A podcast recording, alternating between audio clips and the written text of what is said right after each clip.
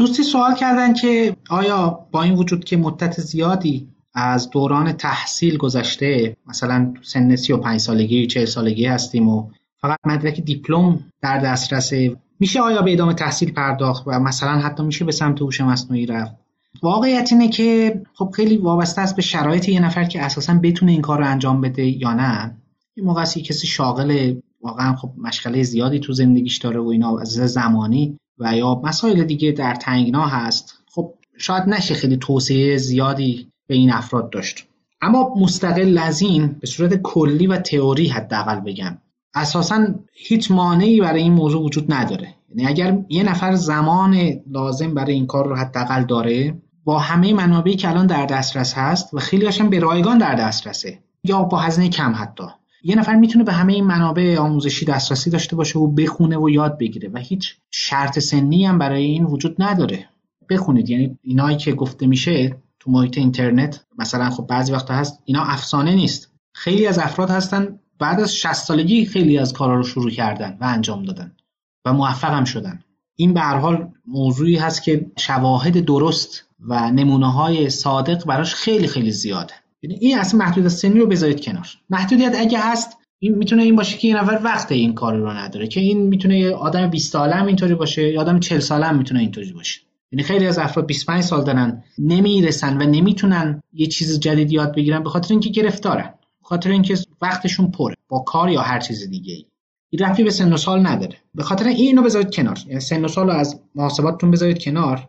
اگرم وقتشو ندارید من فکر می‌کنم که با یه مقدار تغییر تو الگوی زندگی یه مقدار بعضی وقتا با تغییر تو برنامه خوابی چیزی با یه مقدار فداکاری بشه زمان لازم رو هم ایجاد کرد و البته هدفتون چی هست؟ اگه هدفتون یاد گرفتن ارتقای خودتون هست حتی اگه می‌خواید تو محیط کارتون هم کارتون رو ارتقا بدید کیفیت کارتون فکرتون افزایش بدید خیلی وقت نیازی نیست واقعا برید یه جا دانشجو بشید. همین چیزهایی که تو فرادرس هست یا هر منبع آموزش آنلاین دیگه اینا رو یاد بگیرید خود به خود اثراتش رو خواهید دید. یعنی لزوم نداره حتما یه برگه ای رو مهر امضا کنن به شما بدن که لیسانس مثلا کامپیوتر دارید بعد شما خوشحال باشید که اینو بلدید. نه خیلی که اونو دارن هیچی هم بلد نیستن یعنی هدف رو به جای دریافت مدرک بذارید روی یاد گرفتن. اگر اینطوری دارید فکر می‌کنید می‌تونید با یه برنامه ای که خودتون صفر تا صدش رو چیدید زمانی که خودتون جدا کردید به نوعی یه جور سرمایه گذاری زمانی هست می‌تونید با استفاده از همین منابعی که به رایگان و یا با هزینه خیلی کم در دسترسن این یاد گرفتن رو شروع کنید. هیچ مانع سنی و اینایی هم در نظر نگیرید. این یه موضوع.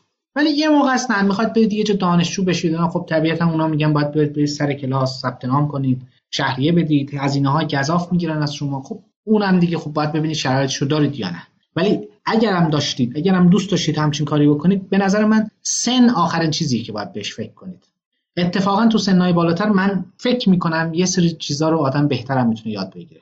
من خودم شخصا همین الان خب می‌خونم خیلی چیزا روزانه یاد می‌گیرم. تو خیلی از حوزه ها مطالعه می‌کنم یاد می‌گیرم. فکر می‌کنم الان خیلی بهتر از شاید ده سال پیش می‌تونم بخونم و یاد بگیرم و مطالعه کنم. و این لذت بخش. یعنی فکر نکنید که وضعیت بدتر شده. شاید بهترم شده باشه وضعیت براتون. و بخونید بخونید. نمونه های موفقی که افراد مثلا بعد از 60 سالگی 70 سالگی کار شروع کرده بیزینس شروع کرده توش موفق شده. فکر کنم یه بار توی یکی از این نوشتام توی بلاگ شخصی خودم هم نوشتم این رو که یه پیرمردی مثلا همراه اون جوانای 20 25 ساله استارتاپ رو انداخته در واقع داره با اون 20 ساله ها با 25 ساله ها داره رقابت می‌کنه. و خیلی جالب بود برای من سخنرانیش و فکر می‌کنم حالا بهش اشاره کردم. اگرم نشده نمی‌دونم. حالا شایدم بالاخره توی تد اگه بگردید پیداش می‌کنید. هست. می‌تونید پیداش کنید این سخنرانی رو. حالا برجت به نظر من مانع سنی رو بذارید کنار. اصلا نباید تاثیر بذاره. اصلا مانعی به اسم مانع سن ما نداریم منتها سایر شرایط رو دیگه باید طبق توضیحات بررسی کنید. با افراد دیگه هم صحبت کنید.